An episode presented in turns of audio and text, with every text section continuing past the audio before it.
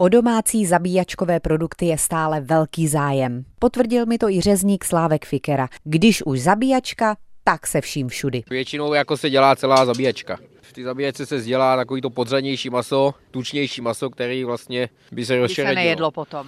Tak. Slávku, co leze jako první při tom vyvrhování? Střeva tlusté, střevo a pak tenké, pak se přeřízne jícen a střeva se vyndají. Tak a co s těma střevama? Teď se řízneme tenký střeva, otočíme je, vyperou se, pak se, Pračka připravená. pak se střeva pokrájej, zašpejlej a bude připravený naplnění. Budete dělat jelita taky? Láďo, budete chtít jelita?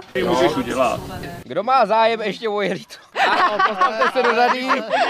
Jak slyšíte, o jelita byl zájem, takže do pračky přibylo k tenkému střevu i to tlusté. Důkladně vypraná střeva jsme pak taky důkladně zašpejlovali. Hladce a obrace. Tak si obrace mám a teď to mám ještě nějak přetočit. Musíš, musíš, no.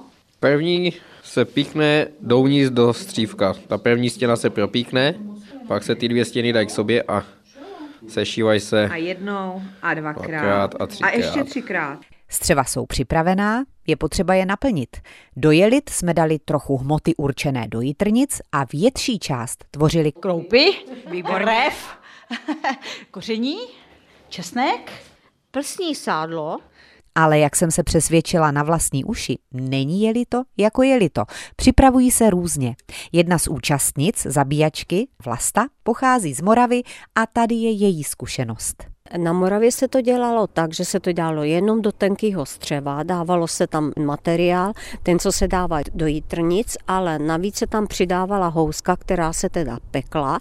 Tady se dává veka, to na Moravě se nikdy veka nedává a vlastně ta se namočila do krve, to se smíchalo, přidalo se k tomu kousíčky kůže, aby to udělalo potom na řezu takovou mozaiku a to se vlastně dělalo u nás na Moravě do jelita. Když se to rozřízlo, tak byla krásná mozaika. A když jsem se vdala sem do Čech, tak jsem koukala, že jelita se dávají do tlustého střeva a že vlastně se tam nedává houska, ale dávají se tam krvavý kroupy. Takže to bylo pro mě samotnou překvapení. Takže na Moravě se do jelit kroupy vůbec nedávají. Ne, kroupy se dávaly zvlášť, anebo teda se potom dělali takzvaný kroupáky, ale to byly vyloženě jenom kroupy.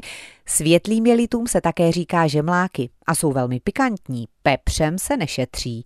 Do kroupových jelit se dává pro změnu hodně kmínu. Naplněná jelita se vaří v kotli přibližně čtvrt hodiny.